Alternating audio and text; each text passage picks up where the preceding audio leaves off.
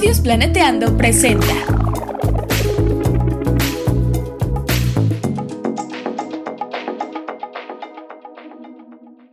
Bienvenidas Bienvenidos. y bienvenides al chismecito ambiental, En este podcast nos preocupa nuestro hermoso planeta, pero también toda la vida en él. incluyéndonos. Queremos compartirles algunas reflexiones, ideas y echar el chal un ratito con ustedes y nuestros invitades. Pónganse cómodos y tomen agüita. Hola, ¿Cómo están? bien, ¿ustedes cómo están? Todo muy bien. Estamos muy contentas de tener a una invitada especial que ya participó una vez con nosotras y ahorita les vamos a revelar quién es. En este episodio, como les comentamos, tenemos de nuevo a esta invitada que ya participó con nosotras para hablarnos de ambientalismos. Y en esta ocasión está aquí para hablarnos de qué es la justicia ambiental. Un tema, la verdad, bien complejo y que se puede abordar desde distintos puntos por lo cual sin duda yo creo que va a ser un episodio muy interesante. Estamos muy contentas. Y bueno, también queremos recomendarles un podcast de la Alianza de Estudios Planeteando. Es del podcast Ecología Política de la Esperanza y el episodio es La felicidad en tiempos de crisis para que le echen un ojo. Eh, es un, un episodio muy interesante. Habla de cómo la felicidad emerge como este bien supremo, como un valor que, que, es supremo, que arrasa con todos los demás valores, y pues de cómo podemos construir esa felicidad en tiempos de crisis socioambiental. Está muy relacionado con esto que vamos a hablar de justicia ambiental. Entonces, pues démosle la bienvenida a Miriam Castillo. Yay. ¡Yay! ¡Aplausos! si tuviéramos efectos especiales, aquí irían como los aplausitos de las comedias chapas de los noventas. Pues yo quisiera eh, dar una breve semblanza de Miriam para que recuerden em, lo que ella hace y, y lo, de, en, lo, en lo que se ha formado. Entonces, recordando un poco, pues es promotora de elección climática, creadora de contenido en Under the Leaves, que si no la siguen, por favor síganla, es muy bonito su proyecto, su Instagram. Eh, fue servidora pública en la Secretaría de Desarrollo Urbano y Sustentabilidad de Puebla, es ingeniera en Desarrollo Sustentable por el TEC de Monterrey y maestra en Política y Gestión Ambiental por la Universidad de Bristol. Ha formado parte de organizaciones como The Climate Reality Project, Juventudes 2030 y Dale la cara a la Toyac. Su objetivo actual es fomentar la participación política y juvenil en problemáticas socioambientales de México y América Latina. Bienvenida, Miriam. Yay, muchas Yay. gracias por tenerme otra vez en este espacio tan bonito que, que tienen y, y me encanta hablar con ustedes porque, porque son mentes bien brillantes y aparte porque me la paso a todo dar. Ay, nosotros también nos la pasamos a todo dar. Sí, muchas gracias Miriam por volvernos a acompañar. A ustedes, cuéntanos. Cuéntanos un poquito de ahorita, qué es lo que estás haciendo, si tienes en mente algún tema nuevo. Y ya después de eso, si quieres platicarnos un poquito de cómo comenzarías a abordar qué es la justicia ambiental. Va, Pero sí nos gustaría escuchar un poco de chisme de, de qué es lo que estás haciendo ahorita. de chismecito ambiental. Pues ahorita estoy colaborando con una organización que se llama Bajo Tierra C en Querétaro y justo eh, vemos la parte del litigio estratégico para eh, casos relacionados con violaciones directas a temas de eh, administración territorial, eh, gestión del agua. Entonces está interesante y ahorita yo estoy tratando de enfocarme un poquito más con la parte de sistemas de información geográfica, en que trato como de eh, analizar esos problemas de una forma un poquito más espacial con las bases de datos que tenemos, porque de por sí es, los problemas ambientales de por sí son un poco difíciles de, de ver por todos los lados, ¿no? Porque son problemas bien complejos. Entonces, eh, con, con, los sistemas de información geográfica tienes la posibilidad como al menos de checar cómo se ve eso en el espacio, en los datos.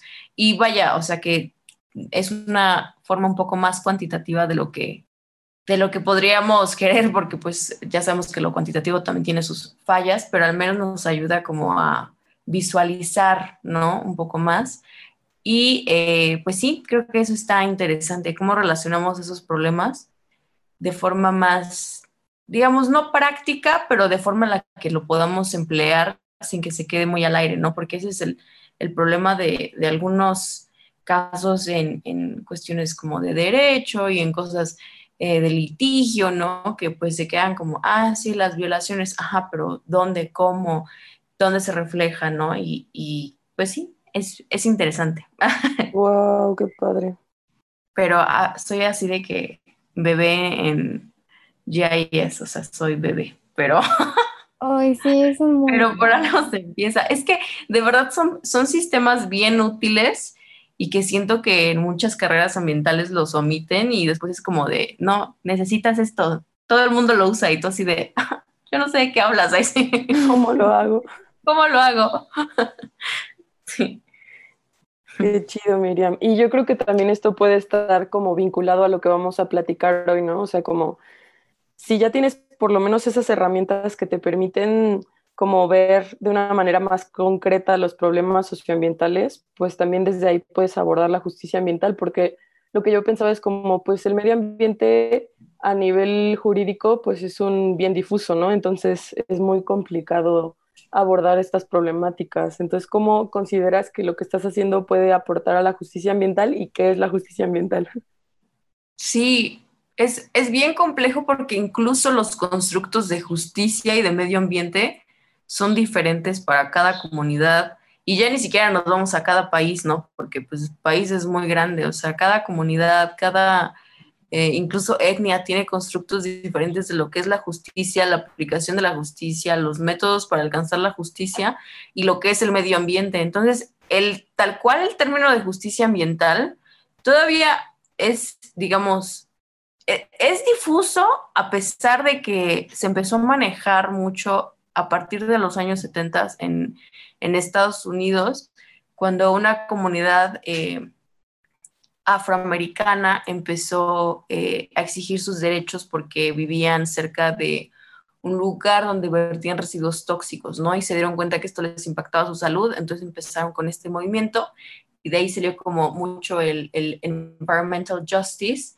pero que es un término que a nivel mundial está muy difuso todavía, ¿no? Por ejemplo, en México, digamos, tenemos los mecanismos y sabemos como por dónde va, pero realmente la, la aplicación, el monitoreo y cómo lo medimos sigue, sigue como difuso, ¿no? Entonces, digamos que a, rasgos muy, muy amplios, ¿no? El, el, la justicia ambiental son eh, pues aquellos procesos que que permiten que todas las personas equitativamente tengan acceso a los beneficios y que tengan responsabilidad de las cargas ambientales, ahora sí que de forma, así que todos parejos, ¿no? Eso más o menos es como la definición que se da, pero que también está muy relacionada con el tema de derechos humanos, ¿no? De qué, qué violaciones de derechos humanos están eh, relacionadas o interseccionadas en eh, la violación o la degradación ambiental, ¿no?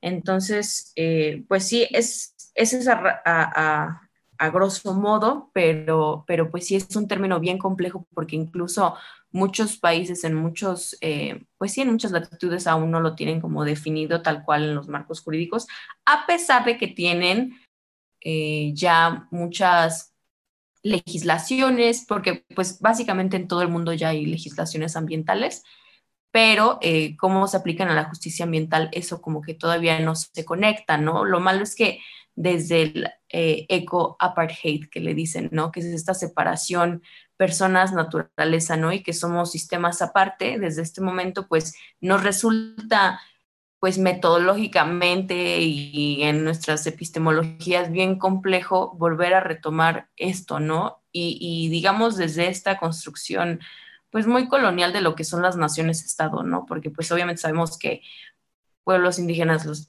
lo, lo, tenían ya, ¿no? Pueblos indígenas, ajá, lo tenían ya desde hace siglos, ¿no? Y, y, y ya cuando lo volteamos a ver desde este constructo Estado-nación, ¿no? De territorio y legislaciones ya se vuelve más complejo volver a juntar las dos esferas que hemos separado y que realmente pues no están separadas ni se pueden separar y que nunca han estado separadas, ¿no? Y que no nada más, nada más fue puro invento, ¿no? Entonces está, está difícil, es, es, es, un, es un término complejo y que yo creo que su recién popularización, pues vamos a tener que indagar más al respecto porque cada vez es más utilizado, no nada más por digamos, dentro del marco jurídico y dentro de personas que están eh, creando o diseñando leyes.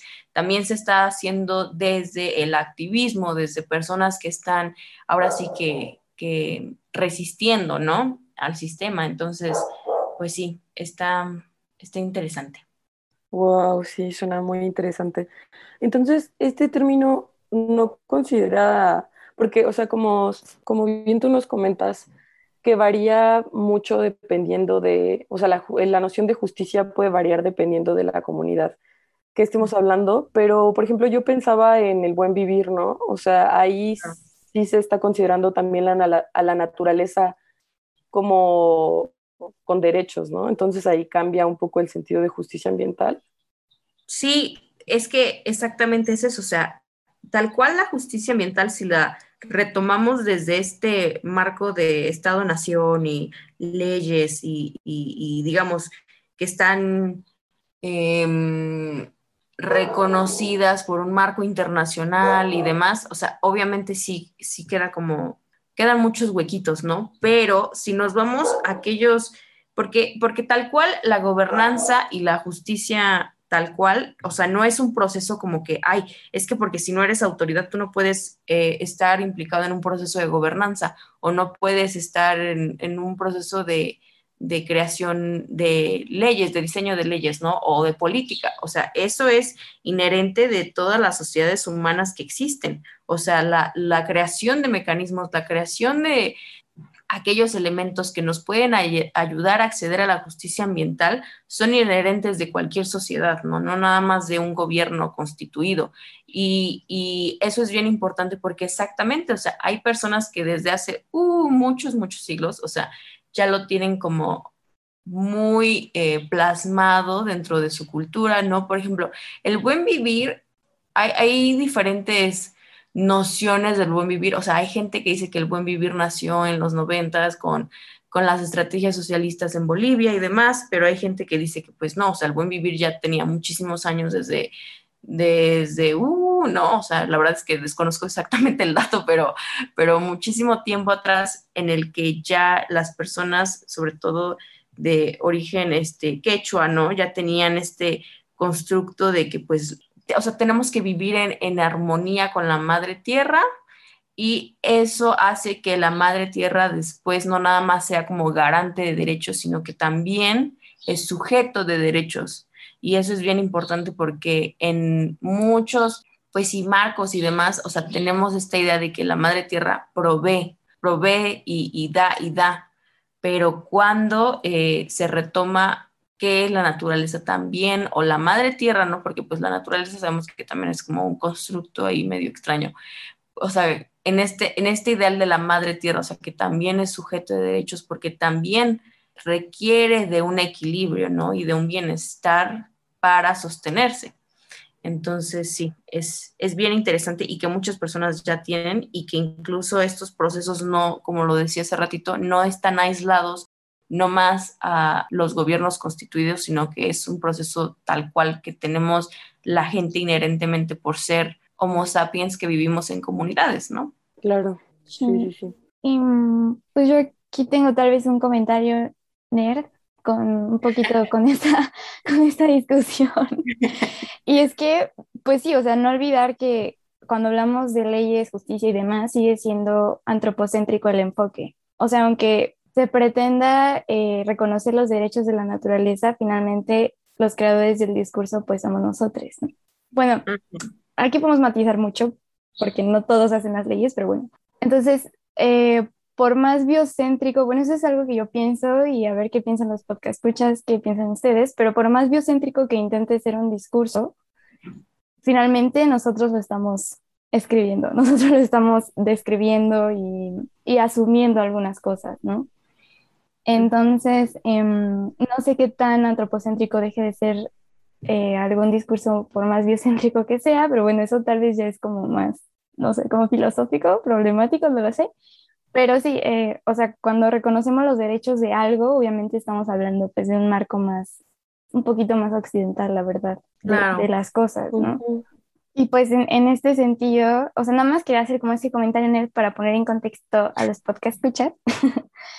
Em, y porque tiene mucho que ver con la siguiente eh, preguntita que tenemos para ti, Miriam, sobre pues qué factores entonces son indispensables para hablar de justicia ambiental. Podríamos hablar también un poco de justicia ambiental en México y si es posible medirla, porque con este afán de pasar todo a un marco racional para tomar decisiones racionales, pues tenemos que de pronto pasar a cosas cuantitativas, como nos decías, ¿no? Que pueden ser los HIS eh, y otras cosas. Pero bueno, cuéntanos acerca de esto. Pues mira, yo creo que, yo pienso, tenía un profe de filosofía que nos regañaba cuando decía, cuando decíamos yo creo, porque decía, ¿crees o piensas? Entonces ya cada vez me autocorrijo. Sentí, Diciendo pienso. Ay, sí. Sí, sentí- Ninguna. Sí. Este, yo creo que eh, tiene, tiene mm, mucho sentido lo que dices, o sea, que a pesar de que creemos algún sistema que digamos, no, sí, es súper biocéntrico y demás, finalmente va a ser, eh, digamos, antropocéntrico, ¿no? Pero, híjole, yo creo que también es bien difícil porque básicamente nuestra creación histórica de, de reglas para que podamos convivir de forma, no quiero decir tan armoniosa porque no lo hacemos tan armoniosamente, pero para que lo hagamos al menos eh, promoviendo eh, que la vida es sagrada, ¿no? Bajo, por ejemplo, los derechos humanos es todo este esquema que su idea principal es que la, la vida humana es sagrada, ¿no? Esa es la idea. Entonces de ahí salen un montón de, de, cosas más y nuestro proceso histórico de creación de normas, de reglas, demás para convivir, digamos, eh, están basadas en el diálogo, están basadas en este intercambio de pensamientos, de sentires, de, de, de geografías incluso, ¿no? O sea, cómo, cómo podemos... Eh, contextualizar incluso diferentes normas de acuerdo a diferentes espacios, ¿no? Eh, entonces, yo lo vi por, por, ahí muy complicado, porque si no, si no tenemos procesos en los que los sujetos que están creando eh, nuevas leyes, nuevas políticas, no se pueden expresar, no pueden tener alguna forma de, de voz, es muy difícil que eh, bueno, digo voz porque pues puede ser muchas formas, ¿no? De expresión, pero yo lo veo difícil que podamos generar algún, algún tipo de, de norma que, no, que sea completamente biocéntrica, ¿no? Entonces, híjole, es, es, es, muy, es muy complicado, pero, pero finalmente, pues el, el chiste de estos de estas normas no es como tal crear cajas donde no podamos salir y donde eh, precisamente ahí nos quedamos. O sea, no, de hecho, o sea, lo que es correcto no siempre es legal y lo que es legal no siempre es correcto, ¿no? O sea, es esta dualidad. Y conforme vamos evolucionando como especie, como comunidades, es como podemos ir definiendo qué reglas nos sirven, qué reglas no nos sirven, ¿no? Y así va evolucionando. Entonces, tal cual son como herramientas y son como procesos que nos ayudan si queremos todos definir como la idea de que la vida es sagrada, ¿no? Entonces, bajo el, el esquema de derechos humanos, la vida humana es sagrada, ¿no? Y yo creo que en este tiempo tan revolucionario y en el futuro va a haber un nuevo cambio de paradigma, de decir, ok, pero no solo la vida humana es sagrada, tal vez la vida como tal es sagrada, ¿no? Entonces, híjole, quién sabe. Se vienen muchos retos y también va a haber un montón de huecos ahí, porque, por ejemplo, incluso para el caso de las personas que son eh, desplazadas por fenómenos de cambio climático, ¿no? Que les dicen refugiados climáticos desplazados por cambio climático. O sea, tiene un montón de nombres. O sea, ha sido un rollo muy complejo el no poderle asignar a alguien un proceso de refugio en otro país, en otra región, porque se tuvo que desplazar de su región original por un fenómeno climático. O sea, eso, hay unos huecos en las leyes en todo el mundo, o sea, incluyendo Europa, Estados Unidos, ¿eh? o sea, todos lados, o sea, y, aquí pues obviamente también, eh, de que no tenemos tal cual ni siquiera los métodos para decir, ah, esta persona sí puede ser considerada como un refugiado, esta persona no, esta persona sí, porque ni siquiera tenemos en percepción en nuestros marcos jurídicos quiénes son las personas que van a tener que eh, ser ayudadas o, van a tener que, ser apoyadas por el Estado o por algún grupo por ser víctimas de los fenómenos del cambio climático, ¿no? Entonces, sí se vuelve ahí un rollo, pero, pero creo que me desvié de la pregunta original un montón. Ah, está bien. o sea, ay, y, la segunda parte de, de, la pregunta era, pues, ¿qué factores o sea, e, esto es como más puntual, ¿no? O sea, ¿qué, qué ejes son imprescindibles para hablar de justicia ambiental en México? Que eso ya implica muchas cosas y si es posible medirla, porque lo que decíamos es que justamente eh, las decisiones como que al entrar en un marco jurídico entran en un marco racional, ¿no? Entonces, de pronto hay que hacer muchas cosas cuantitativas y eso, esa extracción, o sea, esa abstracción, pues es, es, es compleja, ¿no? Como nos decías al inicio. Pues mm, para la justicia ambiental yo creo que es esencial tener herramientas para proteger derechos humanos. El acceso a la información también es bien importante. La participación en la toma de decisiones y el acceso a los procesos judiciales y administrativos que pues sean claros, ¿no? Y equitativos y que no nada más sean como de, ah, vamos a garantizar derechos hoy, ¿no? O sea, también tiene que haber un proceso de reparación y remediación por daños ambientales en caso de que, lo, de que el Estado mismo o particulares hayan afectado la vida, no nada más de las personas, sino también de los espacios donde existe un grupo, ¿no? O sea, tiene que haber este, este proceso también de, de remediación de reparación. Y creo que en México, híjole, nos cuesta mucho trabajo porque México es un... México es un caso bien interesante porque tenemos marcos, leyes, programas, planes, estrategias de un montón de cosas. Tenemos un montón de herramientas, de estrategias, de metodologías. La verdad es que en esa parte de México siempre le he echado muchas ganas y México ha sido un ejemplo, bueno, para América Latina de creación de leyes ambientales, ¿no? Y que de hecho eh, muchos países se lo reconocen, ¿no? Y que por eso incluso México tiene o ha tenido eh, grandes eh, relaciones exteriores, porque México siempre se ha mantenido muy a la vanguardia en estos temas. El chiste es no nada más que se hagan, el chiste es cómo ejercemos, cómo ejecutamos esas políticas que creamos, ¿no? Porque podemos crear un chorrocientos mil de políticas, ¿no? Pero, ajá, pero cómo vamos a ejecutarlas, cómo vamos a medirlas, cómo vamos a saber que, se está ejecutando bien, cómo vamos a entender también ahí los sesgos que tiene la misma política, ¿no? Entonces, yo creo que México tiene grandes herramientas ya para la justicia ambiental como tal, pero sí nos falta mucho, sobre todo nuestra participación, pero aparte también un tema de, de transparencia bien duro. Eh, yo creo que es un reto muy importante para México y que, por ejemplo, con el acuerdo de Escazú, eh, ¿no? que pues es este acuerdo para proteger a activistas y mm, a personas que quieren defender su medio ambiente, ¿no? que, que apenas entró en vigencia.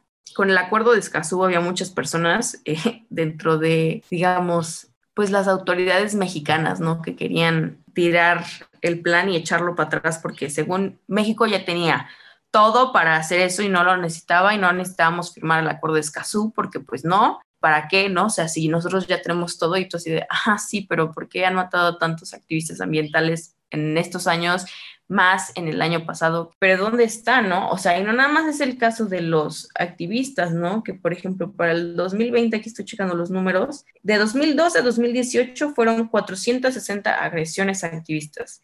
En 2019 se registraron 39 y en el año 2020 173.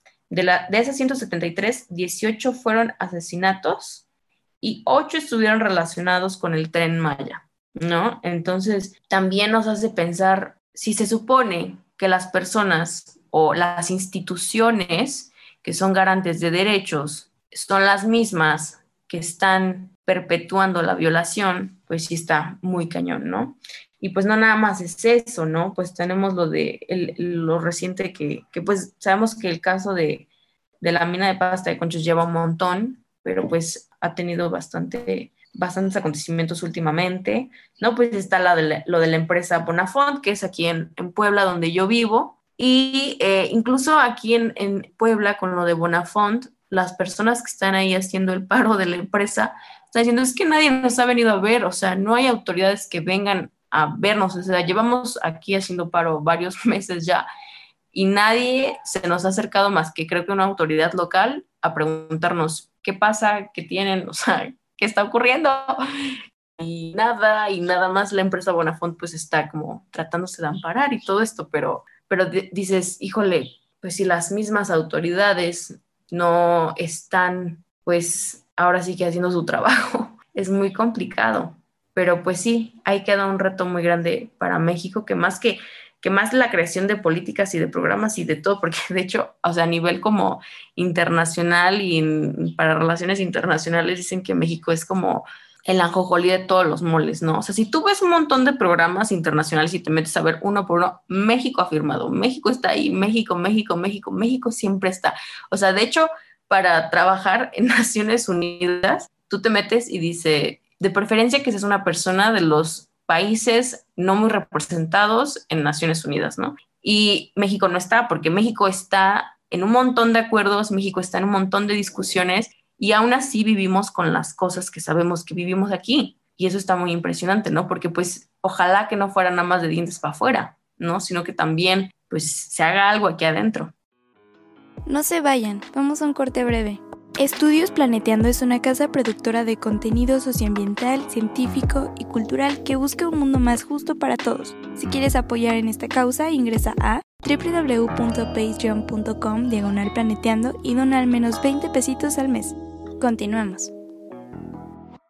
Pero pues sí, hace falta mucha, mucha chamba y, yo, yo personalmente, bueno, lo digo desde la experiencia de la que he tenido en la administración pública, o sea, para mí lo que hace falta es lana, o sea, dinero, porque es bien complicado estar en la administración pública y decir como que sí, ya voy a hacer algo y demás y todo, y te dicen, no, es que no le dieron el presupuesto a tu, a tu departamento y pues no tienes para gasolina y no tienes para esto y no tienes para el otro y no puedes hacer esto y no puedes, y dices, pero es que entonces, ¿qué hago? O sea, te tienen atado de manos y aparte, pues obviamente sabemos que dentro de la administración pública, pues siempre estás atado a ciertos ideales, ciertas normas, ¿no? Que se ejercen como de forma interna dentro de la administración, pero también es bien importante el recurso. O sea, porque es que por más que yo quiera ir a tal comunidad a hacer esto, no tengo ni gasolina, que yo quiero ir a hacer esto, no tengo ni siquiera una computadora, no tengo, o sea, es bien complicado y ver que se gastan miles y miles y miles de pesos en cosas que en este foro me perdonarán, pero que son estupideces, ¿no?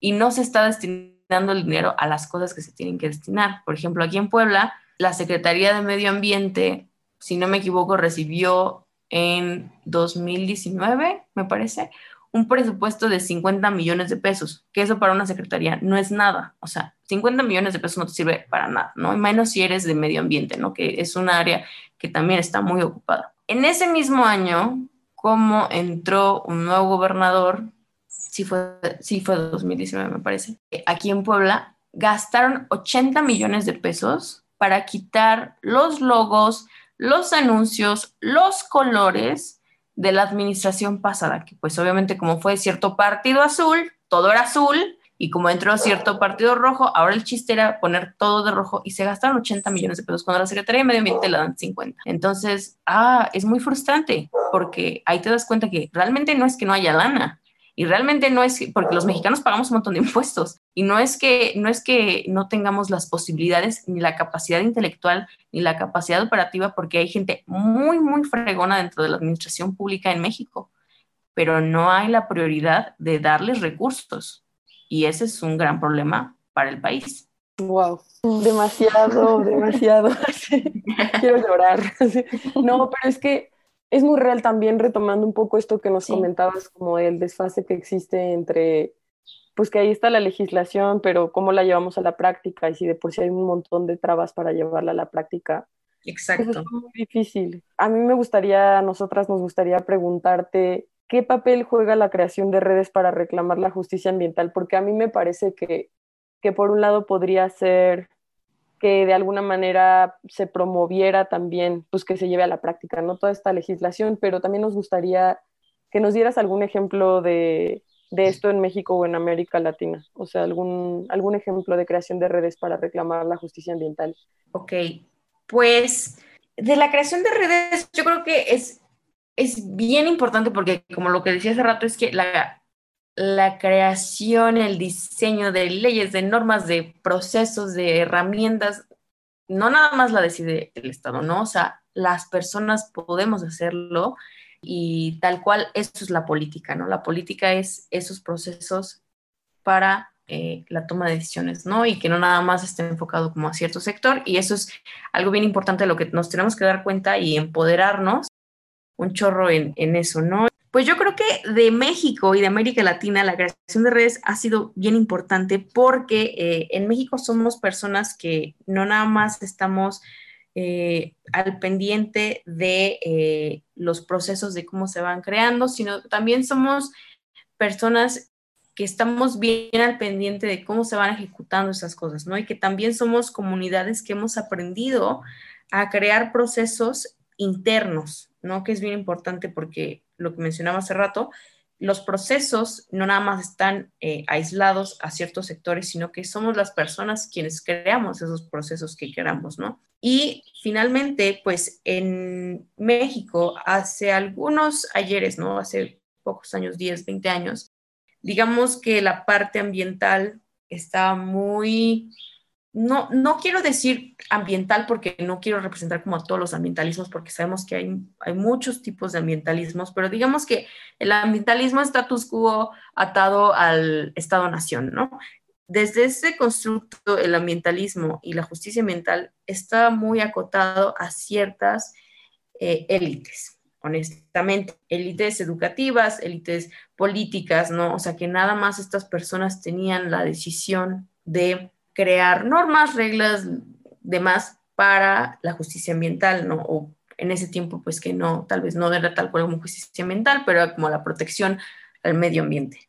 Y ahora, pues vemos que hay un surgimiento increíble, ¿no? De muchísimas personas que probablemente sí tienen más privilegios, ¿no? Que otras personas, ¿no? Porque finalmente y muy tristemente, pues la parte de la conciencia ambiental sea, no nada más está aislada estas personas, pero digamos que las personas que tienen las herramientas, las capacidades para alzar su voz y que además tienen acceso a la información y que tienen acceso a Internet y que tienen acceso a llegar a, eh, a una institución, ¿no? Además, son personas que sí tienen ciertos privilegios, ¿no? Entonces, estas personas, digamos, en el ámbito popular, están creando redes, están creando eh, sentires, pensares, saberes, están creando una nueva red que se está distribuyendo, ahora sí que se está como contagiando muy bonito, ¿no? Digamos. Esa sinergia, ¿no? Exacto, exacto. O sea, es, es, es interesante porque eh, está esta teoría, la teoría de la difusión, ¿no? Que es como una, una gotita de agua que cae, ¿no? Y de ahí empieza a crecer, a crecer, a crecer, ondas, ondas, ondas, ondas, ondas. Es lo mismo, ¿no? Eso es lo que estamos viendo ahorita. A pesar de que el ambientalismo pudo haber sido elitista, ¿no? Ya, ya mencioné qué tipo de ambientalismo, pudo haber sido elitista en ciertos años y que posiblemente sigue siendo, sobre todo en organizaciones internacionales, organizaciones eh, gubernamentales, ¿no? O sea, dentro de esto, o sea, sí sigue siendo así, pero ahora se está creando como esta marea, ¿no? Súper, súper interesante de muchísimas personas que se están uniendo colectivamente para la justicia ambiental. Y a mí, híjole, México y América Latina se me hace increíble. O sea, de hecho, yo mi carrera académica profesional, o sea, yo la quiero dedicar al caso de, de, México y América Latina y el Caribe, porque hay una mezcolanza súper bonita de conocimientos, de sentipensares, ¿no? Bien padres respecto al medio ambiente, ¿no? Porque tenemos ideologías o, conocimientos de nuestra herencia indígena, tenemos también, eh, también pensares de las comunidades africanas, ¿no? Que, llegaron acá. Bueno, en, México, digamos que no, no hay la presencia eh, africana como en Colombia o Venezuela, ¿no? Pero también tenemos, pero en América Latina, tal cual en este contexto, hay muchísimos pensamientos y que ahorita son personas que están pasando sobre todo las personas que son racializadas, discriminadas, están pasando colectivamente por un proceso de, violación a sus derechos ambientales, ¿no? Y eso es muy triste. Pero también este mismo eh, camino está haciendo que se creen muchísimas redes de empoderamiento, para alzar la voz y ahora, como les decía, que también existen estas personas con privilegio, con acceso a Internet, con demás, que pueden también ayudar a esas redes, híjole, se ha vuelto algo muy fuerte y muy bonito. Sobre todo, a mí me parece bien padre la parte eh, de colonial que están poniendo muchísimas personas eh, de descendencia africana, ¿no? De descendencia eh, indígena, ¿no? Que están ahorita creando nuevos discursos porque ellos dicen, es que nosotros no somos nada más como sujetos para los que se ajustan las políticas, para los que se ajustan las normas. O sea, nosotros somos creadores de esas normas, de esas políticas, de esa, de esa, de esa nueva narrativa. Nosotros somos los creadores y tenemos la capacidad de contar nuestras historias y tenemos la capacidad de crear nuestras herramientas para el acceso a la justicia ambiental y tenemos la capacidad de demandarla también. Entonces, híjole, yo creo que a mí se me hace algo súper bello lo que está pasando y lo que, lo que lamentablemente desde el norte no entienden es que estos procesos, a pesar de que las de que se hagan mucho en papel y se hagan mucho en, ah, sí, este, qué bonito, y lo vamos a presentar en un foro y nos tomamos la foto con el político, ¿no? O sea, desde ese pensamiento del norte, no entendemos no, nada más para paréntesis de norte global, no se vaya a ah, nadie del norte. Perdón. Sí, sí, sí. perdón, no, no, global como este concepto, ¿no? De, la sociología, pero bueno, ya. Sí, sí, sí. Eh, no, no nos damos cuenta que, que mucho, muchas de las alternativas, soluciones que tenemos para evitar la crisis civilizatoria no vienen de un papel, no vienen de un foro, vienen de las vivencias y de las experiencias de las personas en sus espacios y sobre todo que son espacios del sur. Y eso es lo que va a revolucionar, en mi percepción, cómo vamos a progresar en esta discusión ambiental, cómo creamos nuevas, eh, nuevos imaginarios, nuevas narrativas respecto al medio ambiente, sobre el mundo que queremos mucho va a venir del conocimiento del sur. Y, pues eso yo creo que está bien interesante. Y en México, redes específicas, pues ah, fíjate que en México y América Latina estamos eh, presenciando un resurgimiento o surgimiento, como lo queramos ver, bien bonito de, de muchas redes y conexiones y como decía Bequita, de sinergias, ¿no? De personas que están creando no nada más, digamos, el proceso de demanda, ¿no? Que nada es como el reclamo y decir, ah, esto sí, esto no. O sea, están creando mecanismos y procesos para la toma de decisiones desde sus comunidades y que yo creo que es bien bonito ver cómo no nada más estos procesos están aislados a ciertas administraciones o ciertas figuras de poder, o sea, sino que inherentemente por nuestros procesos de sociedad humana somos capaces de tomar decisiones colectivamente. Y eso es algo que están tomando mucho ahorita estas personas, ¿no? O sea, que ya nada más, ya no se queda en, vamos a esperar a que nos quieran diseñar una política pública. No, es como esas personas dicen, somos creadores de estas políticas públicas. Somos protagonistas de esta historia, somos los narradores de nuestras propias, eh, de nuestras propias anécdotas, ¿no? Entonces se vuelve algo bien poderoso y que es algo que estamos presenciando mucho, ahora sí digamos desde el sur global, cómo es que las personas que tienen estas vivencias, estas experiencias que nada más se queda acotado a un papel, no nada más o a un foro, no, o nada más a, un evento, no, no son personas que están viviendo vulneradas por la degradación ambiental tal cual. Entonces, son personas que no nada más traen el conocimiento, digamos, teórico y filosófico, no, o sea, son personas que lo traen práctico en sus vivencias de día a día y son personas que están generando conocimiento, que están muy empoderadas y que eh, antiguamente, digamos, antiguamente porque porque tiene unos años, ¿no? digamos, sigue, sigue aún vigente de cierto modo, pero vamos viendo cómo eso se va desvaneciendo poco a poco cada vez más. Pero antes los procesos de tomas de decisiones desde el ambientalismo, status quo de gobierno, no Estado-nación, desde este ambientalismo eh, institucional, estaba conformado y estaba dirigido por personas en ciertas élites académicas, en ciertas élites políticas, ¿no? Y con el paso del tiempo hemos visto cómo eso se ha ido desvaneciendo, porque ahora las personas son, las personas fuera de las élites son las que están tomando las decisiones más para el caso de justicia ambiental, porque son las personas que son vulneradas así, en primera fila.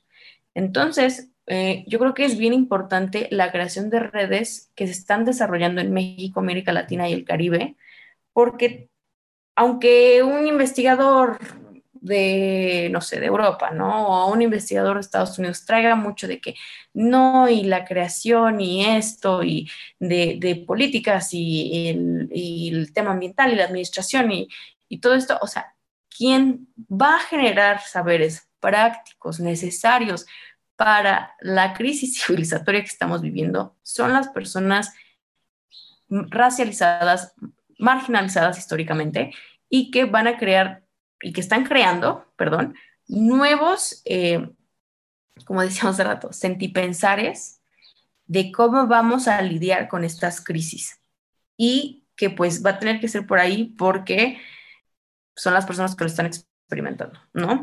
Entonces, en México y en América Latina están habiendo muchas redes muy bonitas que yo admiro mucho y que de verdad me da muchísimo gusto ver cada vez que hay más y más y más, como lo mencionábamos, la, teoría de la, de la difusión es como de que una gotita no pega y de ahí va así, onda por onda por onda, pues así se está viendo ahorita.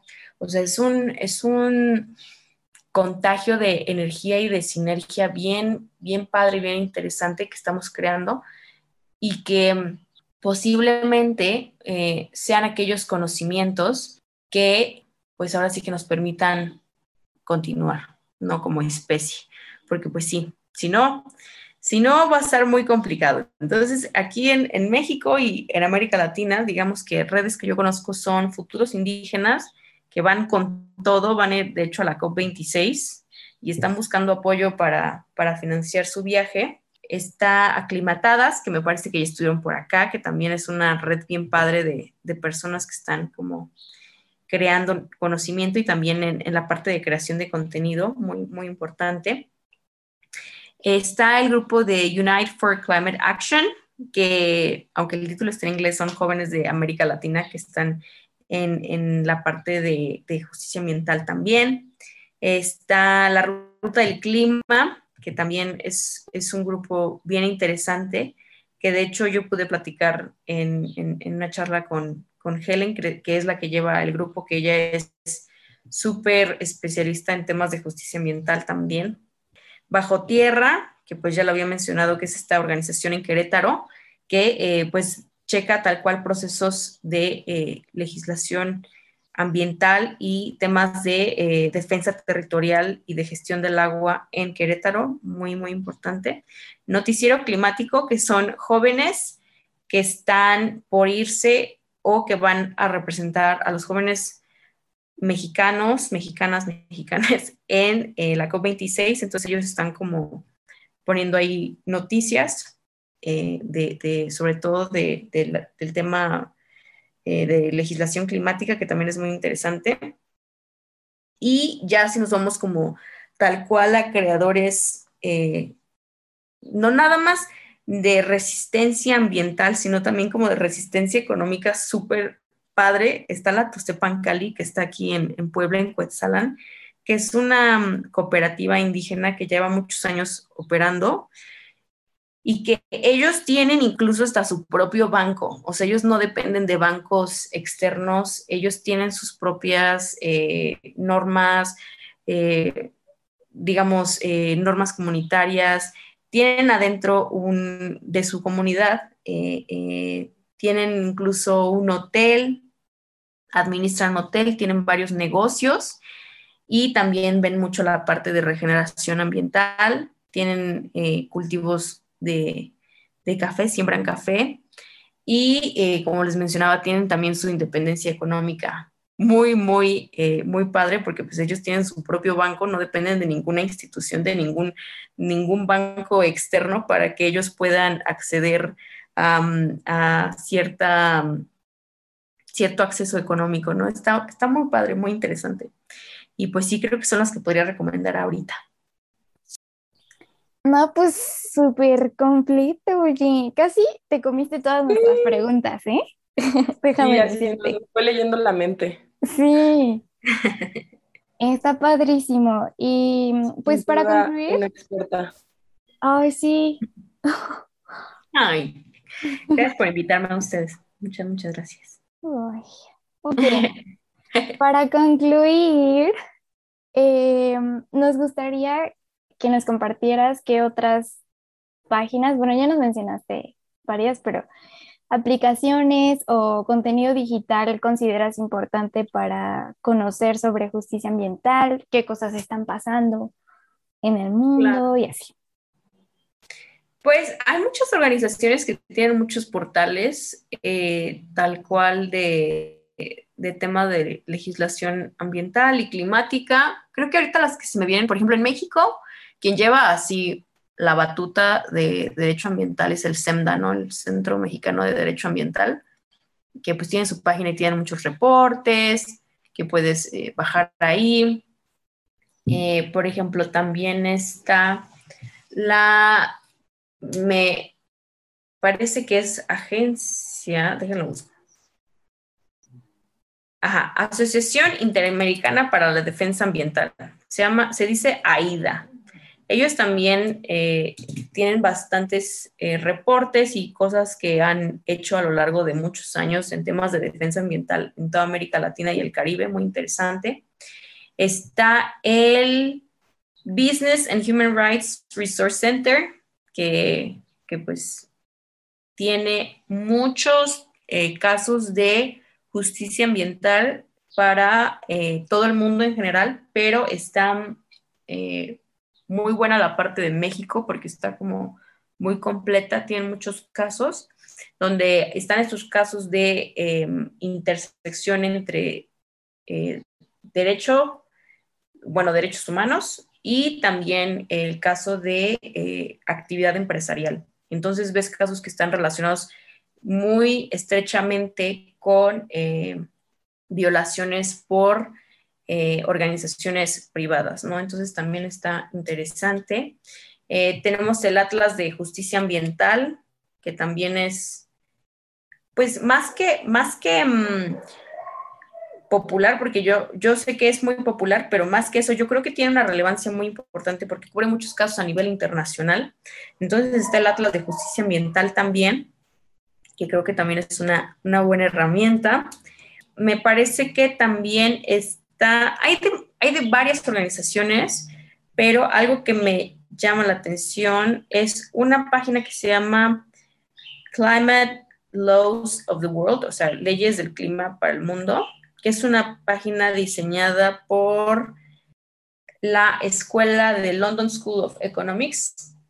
Ellos llevan esta página donde van como subiendo a esta plataforma lo más actualizado de leyes climáticas que hay en todo el mundo y que van poniendo como casos de defensa y de litigio, pero también como que se va hablando de, no nada más como de, política ambiental, también de política climática, que pues es una, una nueva directriz en el caso de, del diseño de políticas, porque tiene otro, pues sí tiene otro bagaje metodológico muy interesante, entonces también esta, esta página también está muy interesante, la lleva el Grantham Research Institute on Climate Change and the Environment, de London School of Economics.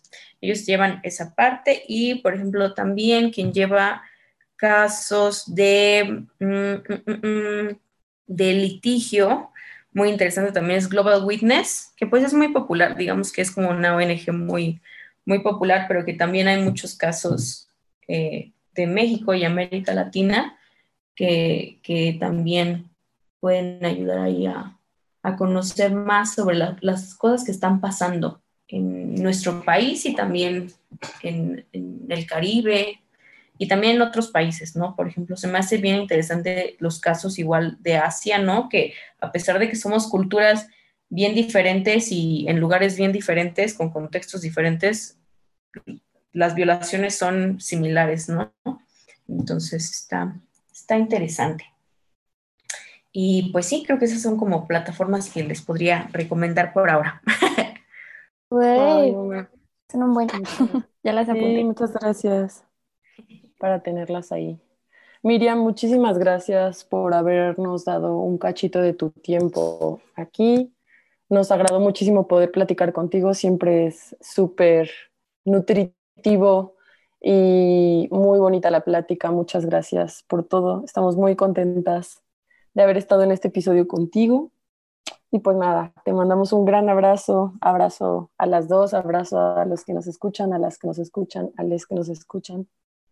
Gracias, gracias, gracias. Gracias a ustedes por invitarme, chicas. De verdad que este espacio se me hace súper bonito y creo que también de lo que decíamos de las redes hace rato, esta es una de esas redes muy importante y la verdad es que estoy bien orgullosa de su trabajo y me encantan todos sus capítulos y su, y su labor y pues es un honor para mí estar aquí y poder haber compartido con ustedes. Gracias. Gracias. gracias. Gracias por compartirnos tanto y siempre aprendemos un montón.